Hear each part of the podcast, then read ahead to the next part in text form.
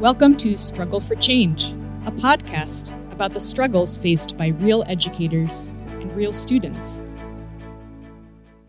All right, welcome back to another episode of Struggle for Change podcast. I hope in this new scene uh, that we will be setting, you will, your mind will be opened, your eyeballs will be shining bright, and you'll come to the future with a new sense of curiosity. And I'm being very general right now because we have a lot to talk about. I'm first going to just remind you that my name is Emily Hendricks. Hey, y'all. Super duper excited to be introducing this concept that people are going to be hopefully jumping on the wagon too, or I don't know, not jumping on a wagon here. They're going to lay down in Shavasana for this. I think that is a better analogy. I am Valerie Sun and super excited to be here. Hey everyone, uh, Traci Bonde, CTO trying to change the world. I am also very interested in this topic and hope that you find it meaningful for where you are on your journey. I'm going to start describing something to you as a person that um, has never actually stepped foot into the space we're about to explore and that is because I did not attend the Spring CUE conference this year. And my other two cohort uh, friends, in fact, did attend this amazing conference. And I, I was a little bit sad face, but I'm always happy to, to hear the various stories and tellings afterwards. And one of these tellings that popped out when we were talking amongst ourselves was that there was a, spa- a special space set up in this huge conference that they have every year for CUE, which is like an ed tech uh, conference that um, has two conferences a year. And the spring conference is always the biggest in, in Palm Springs. And it's a hustle bustle conference, um, really great, close knit community, thousands of people. Um, I've been before as a presenter, and it's a it's a really great place to be um, every March normally you'll see crowds of people um, rushing to the next session or maybe catching up with people they haven't seen in like six months to a year um, maybe furiously prepping their slides for their session in 10 minutes. There's, there's a lot of activity in the hallway. It's very hard to find that little sense that little seedling of zen that um, can help usually when we're at home or like in our hotel room you, you kind of crash at the end of the day at these conferences and just sort of like drift off to Never Never Land, it's exhausting, um, but in a good way. Depending on your personality, it can sometimes be pretty stressful uh, if you if you, it's hard to keep on top of it. At this conference this year, uh, Traci and Valerie walked into down like a, a very busy hallway in the, one of the main buildings of the conference and started to notice some sensory things that shifted. Traci, why don't you tell us what did you notice when you turned that corner and you felt differently? Yeah, thank you um, for that overview of the topic for tonight. So, we did a dry run of the space in the fall in a room at Fall CUE. And the intention was to get a feel with our membership regarding is there value here?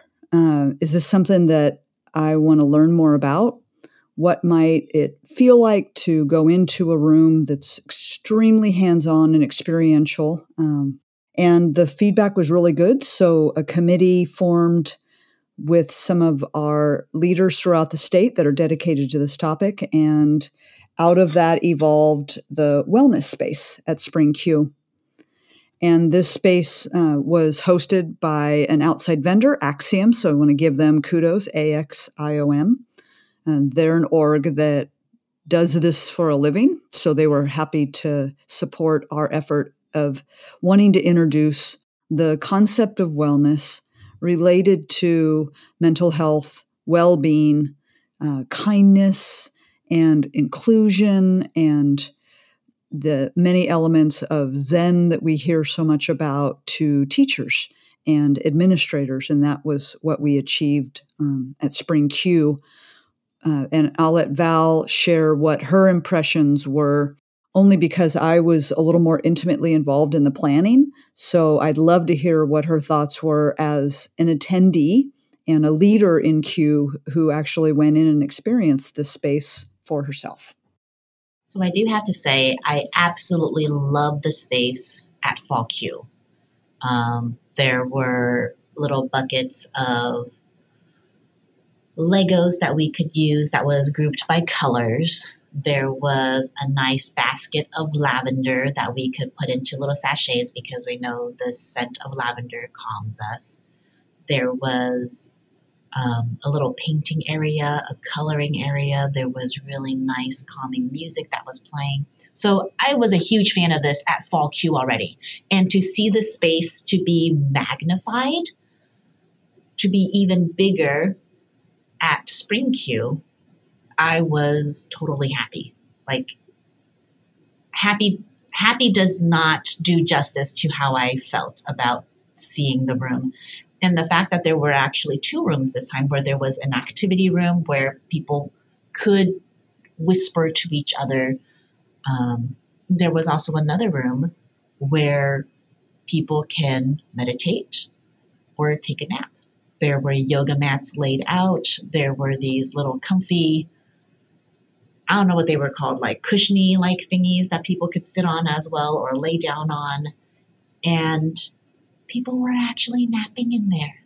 It was amazing. Can you imagine being at a conference, being so mentally stimulated, and here is a space ready to embrace you and let you rest, give you those 10, 15, 20 minutes of rest that you need to recuperate and go on and learn some more. I knew I was getting closer to the wellness room because I smelled the lavender first. And it was amazing. Wow, lavender. Yeah, did they was there any um music playing or any um ambiance aside from smells and the olfactory senses?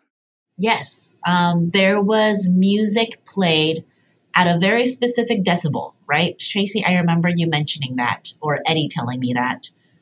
Um, it was music played at a specific frequency. Frequency. There you go. There you go. Yeah. So most of it was 432 hertz because that is uh, the heart chakra, and or like 528 hertz, which I think is the solar plexus. But the intention, I mean, everything was so intentional.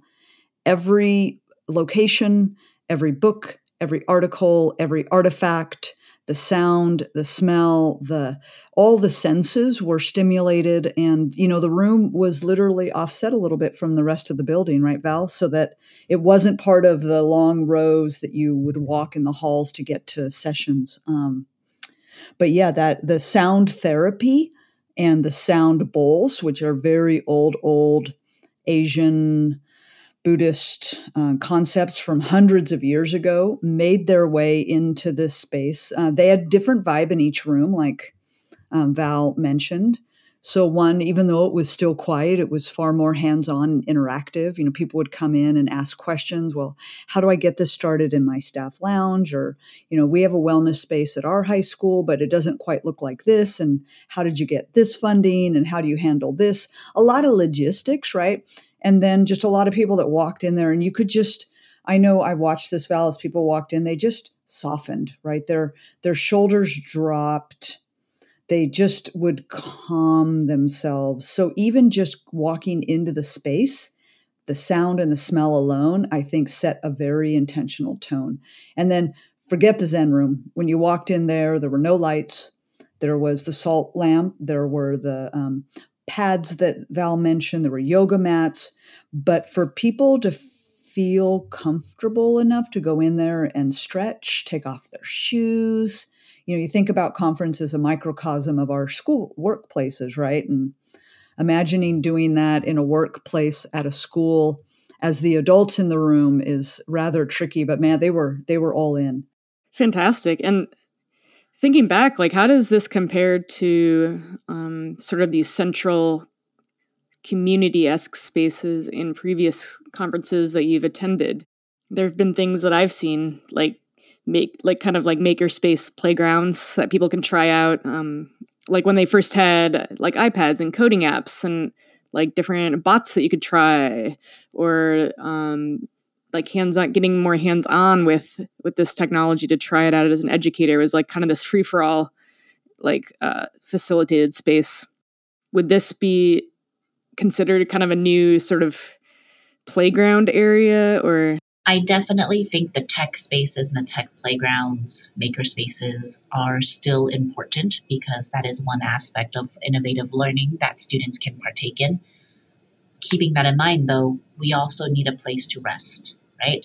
It's not like you're going to knock down the gym to build a performing arts center. You know, you need both the performing arts center and the gym at a school site, right? So you need a maker space or a fab lab or an innovations lab. And you also need to provide this wellness space where students can actually go and relax. I mean, if you think about it, are our classrooms comfortable? Our students sit in these chairs all day long and for the classrooms that don't have flexible seating, if they have the old school chair that is connected to the desk, oh my goodness, can you imagine sitting in that for hours on end? Especially for the kiddos who are in block scheduling, right? Don't get me wrong, I love block scheduling, but at the same time, if they are not comfortable or if the seating isn't comfortable, how are we going to give them that stimulation to learn, right? Like our body is constantly fighting for comfort.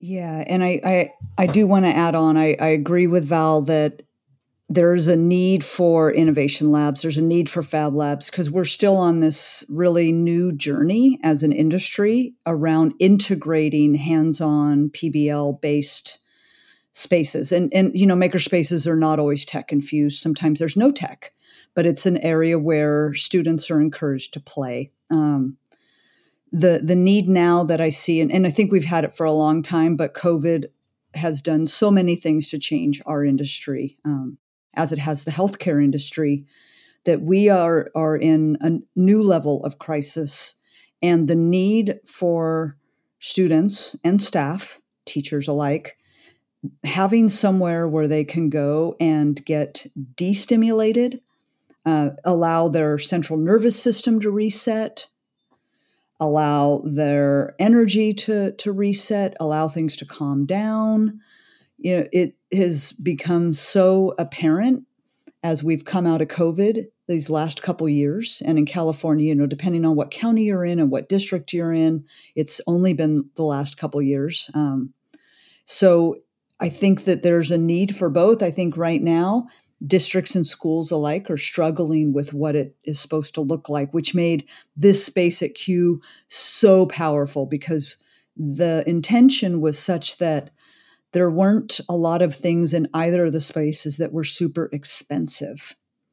A lot of recycled materials, a lot of low cost materials. Um, you know, a wellness space can look very different for kindergarten through third grade versus ninth through 12th grade based on what's in the space, or it could be the same, even having stuff like Play Doh, card games, you know, coloring books and crayons. That's that's all really low cost, and a lot of teachers will make those requests of their uh, community every year.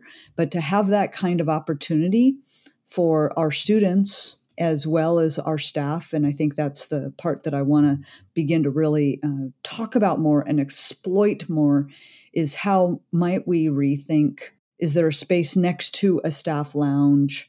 or a space next to a wellness center because I don't know that our, our teachers want to commingle in wellness rooms with the students because they often need a wellness room away from the students, which is more than fair, right? Um, so, how might that look at our schools and in our districts? Because I think people are grappling with, well, you know, to, to do this thing right, we're going to have to you know gut this room and we might have to throw a wall down and we got to buy a bunch of furniture and you know we got to have certain people you know in there that are highly qualified psychologists and they need to be able to be prepared to do on the fly counseling all good folks but I think that there's also an opportunity to do it on a much smaller scale. Even in a classroom, Val, when you started talking about classrooms, I literally got this impression. I remember used to go into this one room um, in one of the schools I would visit all the time as an IT leader, and they had a fantastic space that was super chill, super quiet, kind of tucked away in the corner. And that was a space where kids could go to de escalate. We need a space where people can go to de escalate, including our teachers and, and admins. The most used space in my classroom was actually a reading corner. It was like this little cubby ish like space. I mean, kindergarten, right? So I had bean bags laid out over there. There was like a little fuzzy carpet. Um, Andre, our school mas- our class mascot, hung out over there too. So then it was just a space where they could sit back, calm themselves. They could read a book if they want to. They could just sit and lay if they want to. And it was in my classroom where if they needed that break time, go ahead, take that break, right? Um, and it, it was good. That was in 2015. All right. So here we are in 2023, right? And now we need more because we know, let's be blunt, we know not every teacher has that space, nor do they want that space. It's a certain kind of teacher that would create that environment. But our schools, more than ever, are needing these wellness spaces. Yes. But that begs the question when there is this space, when would this space be open for students to use? Are there like time limits you know? Like can you go to this space when you when it's technically class time right? Can you use a space and miss instruction? Um, or is it only during snack times? You know can you imagine like how i there was always a teacher's class that as much as i love school i did not like going to this teacher's class because it was just a high stress environment he wasn't the kindest person. You know, it was just very much like drill, drill, drill, drill, drill because we're it's an AP class, right? I would have loved to go to this space in the middle of that class just to, you know, calm down for a little bit and then go back in, right? But then depending on where the space would be, that would maybe be like a two minute, five minute walk to that space calm down, do what I need to do, come back. And then if we're in a 49 minute period, that time is gone. I just missed out on like, I don't know, 20 minutes of instruction. I missed out on half my class. Is the teacher going to be upset with me for not having been in class? If I am not the straight A student who I who I like to be, who I like aspire to be, and I just want to ditch my class, is this a place now I can go to and say that, well, it's because I need this mental recharge? Yeah, it's interesting. I'll, I'll speak to my experience when I was at Hillbrook for seven years. Like they um, did, they had a, um, they were grounded in responsive classroom approaches to a lot of things. And uh, in each team of teachers for every grade level, they kind of decided about like how they would handle take a break areas in each classroom, and some of them looked, you know, kind of slim, and, like more slim, and and others are a little more um, cozy looking. But they all were quote unquote required to have like a some kind of space where students could either be be strongly encouraged to or like on their own autonomous like decision making based on their where they were at that day that they could step away to and along with that I know we're not just talking about spaces in classrooms, but at, like wellness rooms, but like there were there were always like boundary boundaries and frameworks for for like what is this a good time to take a break? Is this an appropriate time to take a break? Um, no matter what grade, like K through eight. And um, I think if with these spaces, when it, when it comes to students, they're still learning how to be autonomous with like when they need to take a break and what like what that means and what consequences or like actions might come um, if they were to step away um, and knowing like is this a time that i really need to take for my for myself and my mental health or am i taking this to kind of go take a nap somewhere. Um, so I think it's a little.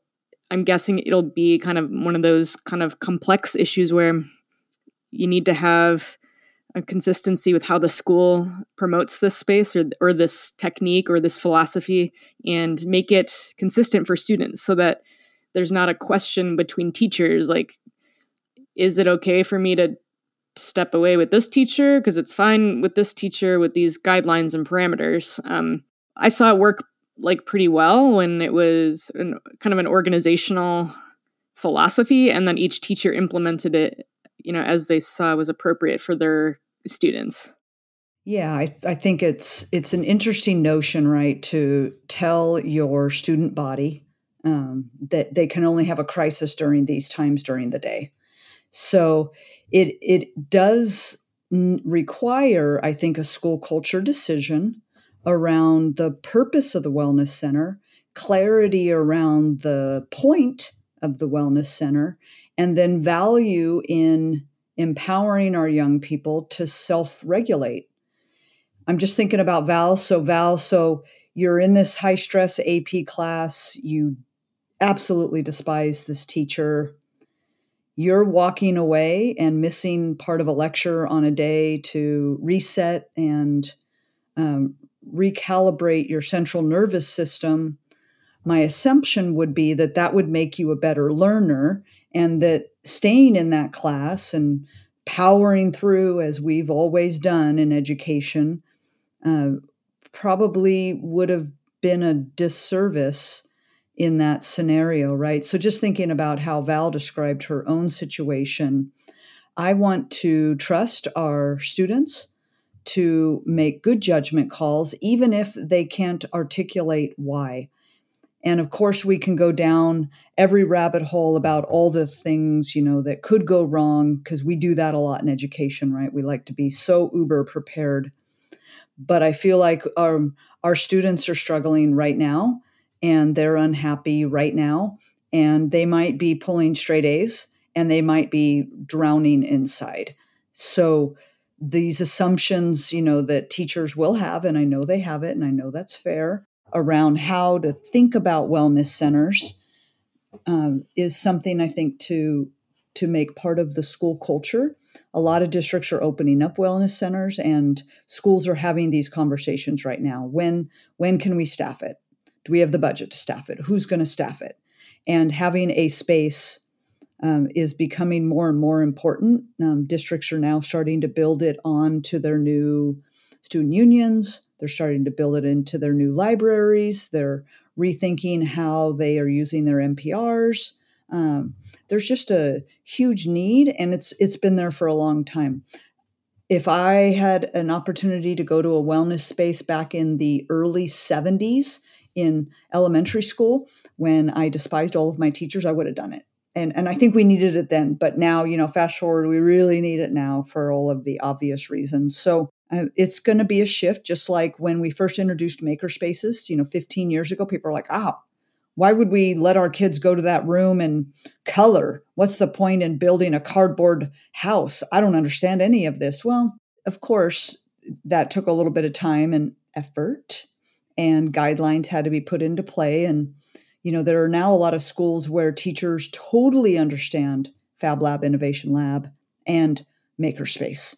Um, they may not always appreciate what that brings to the student, but they at least understand it. So I think our teachers and admins will totally see the value of wellness spaces as it becomes more critical to our school spaces for all of the obvious reasons. I agree with like all those like poignant points like that with as far as like shifting our collective mindset around um, what is the next innovative thing that we need? Not just what we want or just what we hear about. Um, and yeah it doesn't mean we need to replace maker spaces and, and innovative labs that because that is still even more important than it, than it was in its origin. It's just that we need to yeah like pivot to an approach around like are we fully supporting learning and education right now today? And um, there are definitely gaps and holes and uh, it brings to mind that the you know with even schools that maybe don't have a a big makerspace or a strong makerspace teacher, or maybe they don't, maybe because of scheduling, the teachers can't really access the space very easily for whatever reason. This is how innovation works, right? It's like that knowledge and the those resources and those tools and those lesson plans and those project ideas and the design thinking that that's all been leaking into teachers' classrooms. And if you're a teacher that um, it's I mean, it's not all teachers, but if you're a teacher that is somebody that that really loves facilitating project based learning and um, coming to things with a, an, like a curious mind, um, being more curious than certain. Uh, if you want your students to really develop more project based skills, um, you're going to be a teacher that wants to bring in these makers maker space and um, innovation and fab lab ideas into your integrated projects and units, right? And so what if if you're a teacher in a school that maybe doesn't have the resources yet for a wellness space or maybe they have one already but it's it doesn't um, always work eh, with what your students need maybe based on location or time you know I, I can see that if with the right intentions you know teachers can bring in some of these wellness activities right that some of which you described that were at Spring CUE, like painting and drawing and listening and yoga and stretching. You know, what if they brought this into their students' day a little bit more intentionally as well um, to fully support that whole child, right? So it's not just um, like a black or white, like you're missing class, you're not missing class. But what if the whole class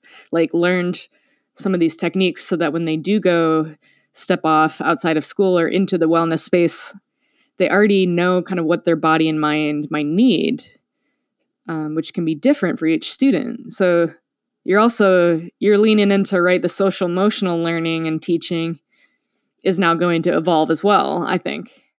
Yeah, um, I think this is a whole mentality change, right? I follow this person on Instagram called, and she has an account called the Nap Ministry, and her whole basis is in the United States, we thrive off of work and being busy. When really, we need to rest. She preaches the NAP ministry to say rest is a form of resistance, a resistance to our capitalist society of needing to produce and produce and produce some more and run ourselves down. And she's like, we need to rest. Take a deep breath. You are not being lazy. You are giving yourself the permission to rest from what you are currently doing so that you do not burn out. And I want to embrace this. I'm trying so hard to embrace this, but there is just this nagging thought because we just as a society keep pushing ourselves like what do you mean you're stagnant? What do you mean you're still at the same job? What do you mean you haven't been promoted? What do you mean you haven't done x y and z? You know there is that societal pressure to do it all right? Like why can't i just be content? Why can't i just take a moment for my wellness and go to this wellness room so that i'm not overly stimulated in my brain and everywhere else, even if doing these things bring me joy. Yeah, we're seeing that a lot with our teachers right now, Val, right? Where we're seeing teachers that they ran themselves ragged during COVID as essential workers, trying to manage classrooms online from home. Some of them, many of them, had children themselves that they were then also trying to teach and parent while teaching in their job remotely from home. And then we come back and we're like, okay, well, now we're all back to normal, except our teachers, administrators, and support staff have come back more broken than they were before, more exhausted than they were before. And I'm hoping that as they're hearing about these concepts of wellness centers, uh, counseling resources, wraparound services that are not new, but wellness centers that are really a new concept, that they think about that in a way not just for them their students but for themselves right like oh okay well it's it's that like you know let me demonstrate or model what i want you to do So the school builds a wellness center for the students that embraces rest and quiet, might have sound therapy, might have things in there that smell good, that help the central nervous system reset. And then a teacher walks in there and is a little unnerved themselves or you know dealing with addiction or dealing with lack of sleep or overstimulated whatever their scenario is that they get some of those nuggets and apply them to their personal lives. That's a win in my mind right? Being able to see from the perspective of the district or the school creating this space for students and i still am going to advocate for these similar spaces for adults because it's not that much to, to carve out if you have room at your school and in california. A lot of us are declining enrollment so we have room in our schools. We, we have a space that we can often flip for this need for the adults in addition to what we want to do for our kids. So I think that this is a critical time for us to rethink how we are supporting both our students that are not doing well and our teachers and support staff and bus drivers and principals because they're not doing well either. We're, we're all in this not doing well together right now. I think you bring up a really interesting point, Traci, about having a separate space for teachers and for adults in my mind, I was like, wouldn't it be great if teachers and students or staff and students are in the same space together, recognizing or knowing that this space is a space to recoup, to gather yourselves. It is not a space for conversation, right? And for the students to see, like, oh my gosh, look at that's an adult who also needs time to recuperate, right? We, we tell our students that they can make mistakes. We tell, but we're, we're perfect. we are perfect in front of our students, right? Um, and so wouldn't it be great to have actually this shared space with our students with this understanding that the purpose of the space is to gather yourself and that you are there to, you know, rest for a little bit, even just for five or 10 minutes. Yeah, and like I can see how whatever works best for your community, just developing these norms for these spaces that can be accepted and uh, and acknowledged by all people at the school. Um, and if you can if you can present and promote it that way to your community, I can see that working really well. Like these are our norms as a community, whether you're a student or a teacher or an admin. When you walk into this space, these are examples of um, things that we should see, um, hear, and feel, you know, or just examples of activities that you should be doing or could be doing, or just like kind of like a library would would possibly have, but maybe a little more specific to your school. I like I like that analogy to a library. Like we all walk into a library knowing what the expectations are, right? And to have this same type of expectation in this new space. And we talk about it I don't know, more trainings, yay, more trainings. But then it is information for our students to know how this space could be used. Yeah, it reminds me of college when we, we there were certain libraries that you you just you were not allowed to to talk like this like they called them I think just like study libraries. When you walk in there, like your mouth is shut, you're studying, you're reading, you're doing things silently. And it worked. Yeah, we just have to set the norm. So, listeners, what would, what's your take? Right? If your school can implement this wellness space, what would it look like? When would it be used? What kind of understanding would you have with the students of the rules and climate in for the space? I don't think I'm saying it correctly. No, no, I think you are. I think it's it's a good question for our listeners. So you're out there, you're you're tuned in, you've heard about wellness spaces. We've described some of the things that Val and I experienced at Spring CUE. Um, we're also in districts that are deploying wellness spaces. So we're still learning what it's going to look like in our districts. Um, is it a conversation that's happening in your school? Is it something you hear that's coming down the pipe in your district? Uh, what might it look like in your space? What might it feel like? Um, I, I, won't even ask the question if it's needed because my assumption is that it's needed everywhere and always has been. Right? It's just um, becoming more um, more encouraged and more normalized to say I'm struggling. I talked about this a little while ago at a little get together with a couple teachers where someone said, "Yeah, you know, I'm I know folks that are having a hard time and and they're you know learning how to say i'm i'm struggling and and we talked about how you know a number of years ago a teacher sharing a mental health issue could have been termed uh, to be fired.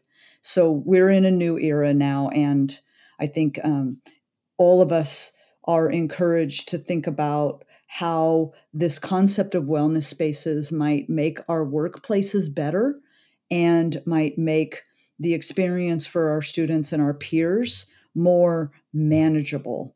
Yes, and if you're a if you're a school leader out there of any variety, please uh, take any opportunity you have to gather feedback or ideas from your school community. Um, you might have to advocate for your school. Uh, I highly doubt that the state or national budget has a line item for school wellness rooms. You know, you might have to lead the way um, and gather. And to do that, it needs to be a community. And in my opinion, um, it needs to involve your community because every person is going to have different needs or um, a perspective on what wellness looks like, feels like, sounds like for for themselves, um, and maybe for their own environment in general. Spread the rest. Spread the ability to rest. Yeah, like be creative, be intentional, and spread the glitter. And as you are thinking about what it would mean for you, what it would mean for your students, what it would mean for your community, just know that there are a lot of resources out there. Uh, in future episodes, we're going to be interviewing some of these individuals that are working on wellness, at least uh, in the state of California that are providing consulting services. They are wellness coordinators in their districts and schools. So you'll get a chance to hear from folks that are doing the work and have the resources and guidelines um, so that you can potentially introduce it to your district or your school. And again, if you're a leader out there, um, you know, you can make it happen. Yeah, and we love to hear your ideas and insights. If you are uh, currently working on a project like this at your school or would like to, um, send us your thoughts, your ideas, what's worked or what could work. Um, you can email struggle for change podcast at gmail.com. And please, um, if you are subscribing to Apple Podcasts, you can listen to our podcasts on all platforms, by the way. But if you are an Apple Podcast um, fan, please rate and review us. Those ratings and reviews really make a difference on our impact to the community. Feel free to visit us on our website at struggleforchange.com. You can find us on social media on Instagram, Struggle for Change Podcast, on Facebook, Struggle for Change Podcast, and on Twitter, Strug the number four change. Thanks for tuning in to Struggle for Change you have a real story to tell about a struggle you or someone you know has faced in education, or if you have an idea for a future episode, send us an email at struggleforchangepodcast at gmail.com and we will be in touch. You can also find us at struggleforchange.com.